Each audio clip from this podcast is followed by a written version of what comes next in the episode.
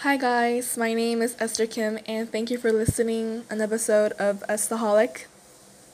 Today I'll be continuing the things I learned in English and things in the library.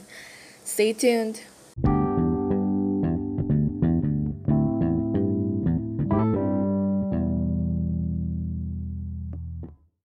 Last episode we learned about several things, and one of them was the Dewey Decimal System. And well, it the definition of the Dewey Decimal System is um, divides nonfiction books into ten classes with numbers according to subject. So today I was talking about the ten classes with numbers. And numbers there are about there are ten numbers from zero to 999. The first number is, the first subject rather, is 0 to um, 99, and it has general works, which is the dictionaries and atlases. 100 to 199 is philosophy.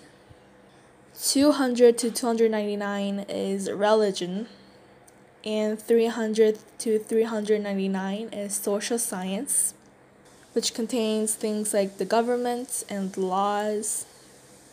400 to 499 has the literature subject, which has the grammars and the words you need to know.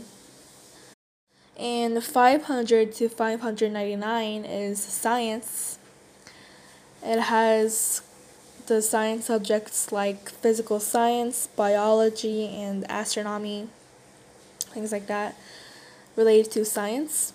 600 to 699 has technology, which has the word itself technology, and there are also clothings, um, farming, and stuff.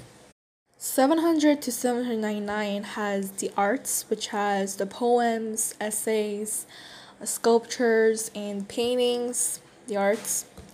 800 to 899 has the language, and 900 to 999 has the history, which has basically the history, such as like a book on the life of George Whitefield. Those are the 10 classes of the Dewey Decimal System, and well, the the 10 subjects I have introduced are only in nonfiction book subjects. Okay, if you want to find a book about famous works of art, you would probably find in the 700 799 uh, classes, which is the arts subject. A book of poetry would probably be in the language subject or the class. And a Bible would be in the 200 299 section, which um, comprises the religion subject. That's how you basically find the nonfiction books in the library. I hope you learned something in this episode about libraries. Lastly, thank you for listening and always stay safe. God bless you and always be a staholic. Bye.